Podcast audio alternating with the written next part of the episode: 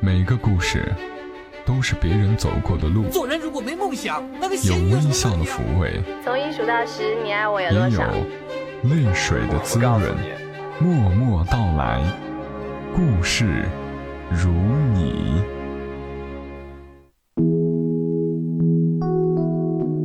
默默到来，故事如你，我是小莫，非常感谢你听到我的声音，在这里，小莫和你说一说我们普通人的故事。不过今天的故事呢，其实不能够算太普通，让我们直奔主题吧，因为今天的主题是由三个小故事组成的。那首先要和你说的这个故事，是我在望一个这个 A P P 上看到的一篇文章，再暖也暖不过平淡当中提到的一个小故事。故事的主人公叫做迈克。迈克。小时候很乖巧，完全就不像男孩子。他总是静静地在书房看书、画画、做拼图和模型。他的父母觉得迈克长大以后一定会是一个不同寻常的人。迈克自己倒不太明白，为什么对于足球、橄榄球、牛仔游戏和玩具枪这些男孩子的心头爱没有半点兴趣。当他念到初中的时候，开始发觉自己身上有些不太合理的地方。明明对于男孩子的爱好没有任何兴趣，却只愿意和男孩子们待在一起；明明兴趣爱好和女孩子们比较相投，却不愿意和他们有任何接触。关于这点疑问，迈克没有对任何人说过，他只是觉得这可能是发育过程中的一种特殊现象。就像长胡须、变声以及喉结慢慢会凸出来一样，总会在某个时间点停止，然后成为常态。但事实证明，并非如此。相反的，迈克发现自己变得越来越奇怪。直到高中住校后，迈克才确定自己的性取向出了问题。迈克对父母隐瞒了这件事。她知道自己是父母的希望，所以她想等到和男友一起考上麻省理工学院后，再借着欢庆的气氛把这件事告诉父母。虽然经过迈克的努力，顺利的如愿的考进了麻省理工学院，可当他宣布自己出柜这件事时，父亲的笑容立刻消失，并离开了酒店。迈克和父亲之间的不愉快一直维持到大学毕业，因此她干脆搬了出去，和男友住在一起。那是父亲生日的前一天，母亲打电话让迈克回去一趟。到家后，母亲正在准备晚餐，父亲让迈克陪他出去逛一逛。在一家礼服店门口，父亲停下脚步，指着橱窗里的一套礼服问迈克。如果我将来穿着这套礼服参加你的婚礼，你男友会不会爱上我？那一刻，迈克笑着笑着就哭了。他问父亲：“你不怕别人笑话你吗？”父亲说：“等他们的儿子比我儿子优秀再说。”迈克拥抱了父亲，他说：“你是这世界上最可爱的老头。”父亲也笑着说：“是啊。”你也就遗传了我这点，真要命。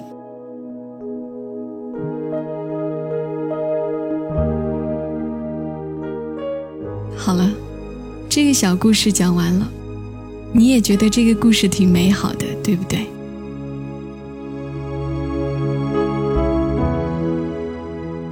我想这故事的结局，有一群人是很期待的。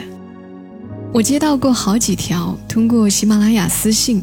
或者通过微博发过来的私信，他们希望能够和小莫来聊一聊这一类感情。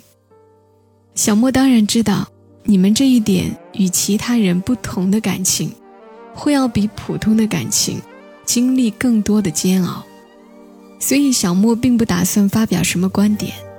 除了刚刚这个摘录的故事，小莫再跟大家讲两个故事。接下来这个故事是我曾经在网上看到过的。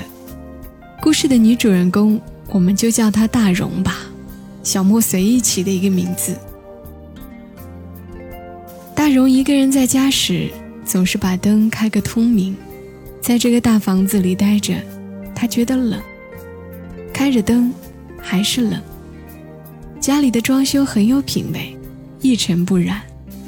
洗手间比有的人家的卧室还大，洗脸池边摆的香水、剃须水都是最好的牌子。这么豪华的家，是大荣从前做梦也没敢想的。女儿被送去全托了，这是孩子爸爸的主意。大荣觉得也好。好爸爸，好妈妈，也不是容易扮演的。一天两天可以，一月两月也行，一年两年就太可怕了。人人都说大荣嫁了个金龟婿，可他们怎么也不会想到，其实他们夫妻已经分居好几年了。大荣的老公很帅，能干，条件又好。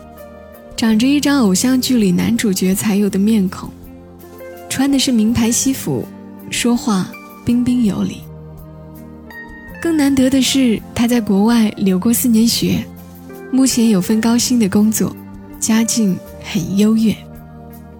而大荣不过是普通的市民家庭出身，读书、工作、长相，都只能算是一般。大荣觉得他们简直不像一个世界的人。所以，直到求婚、结婚，大荣都觉得这一切像梦一样。不过有句老话说过：“天上不会掉馅儿饼。”新婚之夜，大荣的老公像平时一样，有礼貌地亲亲大荣的额头，说：“太累了，早点睡。”然后自己就翻身睡了过去。床很大，他们各自裹着被子，隔得很远。大荣的心一下子凉了。大荣说：“新婚蜜月三个月里，他们一共在一起有过两次夫妻生活，而且老公的表现似乎很勉强。大荣本来就对自己不自信，老公越是这样，就更觉得自己有什么地方不对。但没想到大荣居然怀孕了。当大荣告诉老公这个消息的时候，她一副如释重负的样子，并且说：“总算对爸妈有交代了。”大荣胡思乱想过，但一心都往浪漫的地方想，比如他从前是不是被漂亮的女孩子伤过心，甚至他最爱的那个人是不是不在人世了，所以他特别伤心，随便就找个人搪塞他爸爸妈妈。如果是这样，也是可以原谅的吧？如果坚持对他好。用心体贴他，照顾他，那么日久天长，总会建立起感情的吧。只是没想到，养胎在家的大荣看到了老公的一本日记。日记里记载了大荣这个高大帅气、被很多人称赞的老公，居然是喜欢男人的。后来当然是追问，想弄明白。但是大荣的老公没有承认，也没有否认，反倒以此争吵为由，正式搬到了另一间房。后来的故事就很无奈了。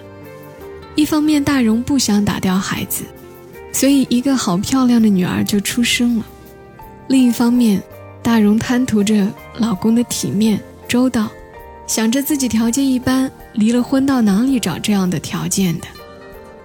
所以纠结来纠结去，现在女儿都可以上全托了。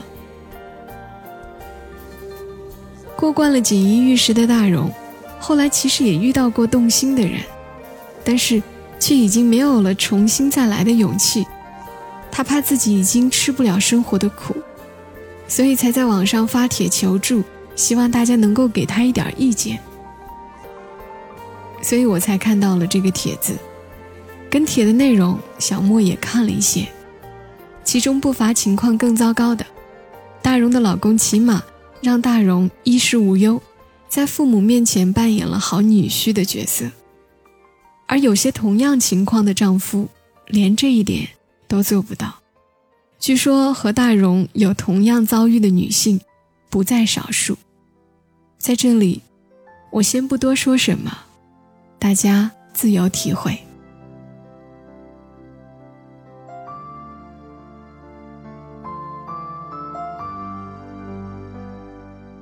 接下来讲今天节目当中的第三个故事。这个故事是发生在小莫和小莫的一个朋友身上的。曾经，小莫和一个善良的、直爽的、名字叫乐乐的姑娘是同事。我们两个当时都属于刚毕业，差不多是同时到公司的，又都属于好欺负的主，所以自然而然成了不错的朋友。心里有一些什么小秘密，都会相互分享。当然也包括心里喜欢上谁这样的少女情怀。那时候，小莫很欣赏一个男生，在这里我们叫他佳明吧。佳明是我和乐乐的前辈，真心觉得他帅，不是那种偶像剧里的帅，就是又青春又有些迷人，高高大大的样子，声音好好听。你们知道我是声音控。佳明在工作之余还经营了一个店铺，有一些书，还有 CD 这一类的商品。总之，在当时没有见过世面的小莫眼里，佳明就是美好到爆棚。不过那时候的小莫，啊，觉得自己不漂亮、不洋气，懂得又少，连他跟我多说两句话，我都紧张，所以哪里敢心存幻想啊？这份欣赏。也只能是把对方当做偶像一样，喜欢但坚定地告诉自己，这是遥不可及的。当然，这样的男生肯定也不止小莫喜欢，何况当时公司里本来就女生居多，男生就那么几个，其中还有两个明摆着告诉我们他们不喜欢女生。所以当乐乐跟我说公司某某某某某喜欢佳明。我一点都不觉得意外，只是忍住没有说我也喜欢啊。说完其他女生喜欢佳明的八卦后，乐乐跟我说，其实他也喜欢佳明，而且他还跟佳明暗示过。乐乐不能够算是一个特别漂亮的姑娘，但是她热情、开朗，做事认真，属于那种越相处越觉得有魅力的女孩。所以，如果要是佳明也喜欢乐乐，我会觉得也是一件好事儿。何况佳明差不多算是乐乐的师傅，我们初到公司的时候都会有老员工带着，乐乐就是跟着佳明的，所以他们两个单独在一起的时间还挺多。后来有一次，乐乐很晚给我打电话，他说佳明喝醉了，偷偷的吻了他。听到乐乐这么说，我还真的是心里酸了一晚上。我以为后来顺理成章的就应该是佳明和乐乐在一起，没想到这一个吻之后就再没动静。乐乐不敢问，佳明也不提，一切如同往常。佳明还是万人迷的样子。事情的转折点是我离开公司一段时间以后，乐乐跟我说，有一天去佳明店里玩，有个中年妇女跑来店里闹事，说佳明破坏她的婚姻，抢了她的老公。我和乐乐才最终确定，原来我们曾经隐约怀疑的是真的。乐乐最后在电话里头骂了一句：“操，真是太悲哀了，还要跟男人抢男人。”我不知道该说什么，只能在电话这头干笑了几声。你喜欢的男生被别的男人抢走，你都不知道要去怪谁了。这事儿过去很多个年头了，后来小莫也遇到过其他喜欢男生的帅哥们，有些很坦诚，所以不会生出误会。反倒成了男闺蜜。也遇到过特意找一个女朋友来掩饰真相的，反倒做不成朋友。别再说是谁的错，让一切成灰。除非放下心中的负累，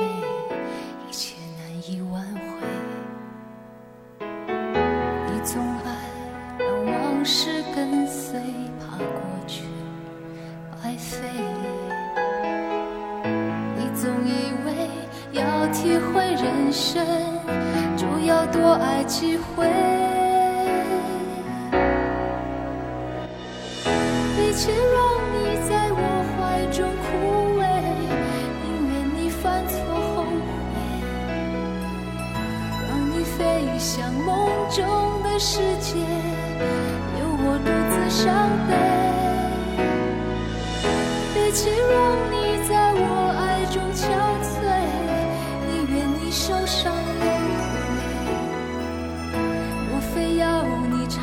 尽了苦悲，才懂真情可贵。这里是默默到来，由喜马拉雅独家播出，感谢你的收听。今天和大家说的故事跟以往说的有一些不同。如果你有什么想说的，可以在节目下方留言。但是，如果有什么攻击性的语言，小莫会删除的。我希望，如果一件事情，是你不了解的，那么就不要评论。今天说到的这一些人，我只是觉得他们与我们普通人而言有一点点的特别，但是这一点点的特别却给他们的生活带来了很多的不容易。而小莫却觉得，如果是真出自内心的、单纯的爱，不伤害他人的爱，都是值得尊重的。如果你是那些。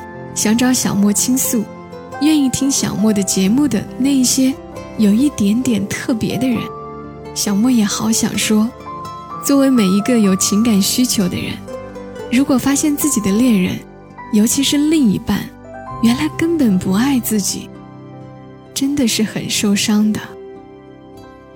所以你们哪怕再难，也没有理由把无辜的人拖下水的。愿你的人生多一点爱，少些伤害。默默到来，故事如你。今晚的节目就到这里，感谢你的收听，我们下期节目再会。小莫在长沙，跟你们说晚安。走着忍着，醒着想着，看爱情悄悄近了，冷的暖的甜的。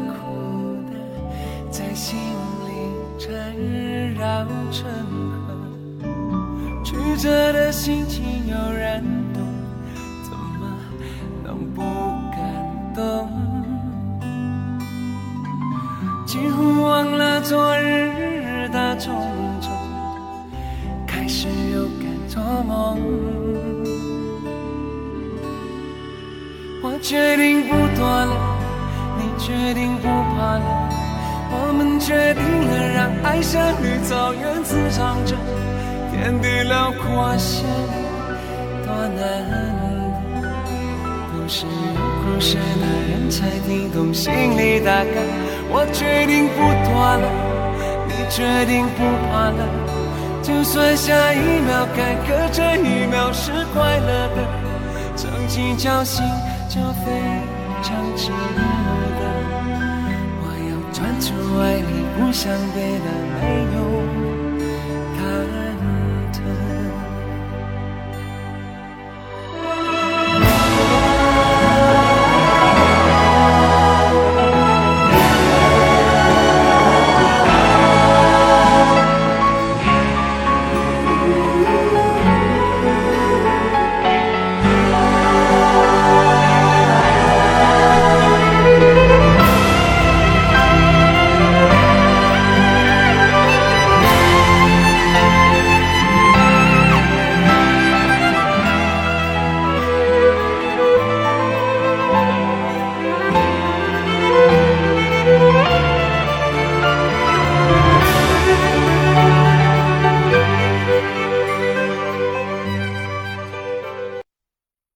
本节目由喜马拉雅独家播出，感谢你的收听。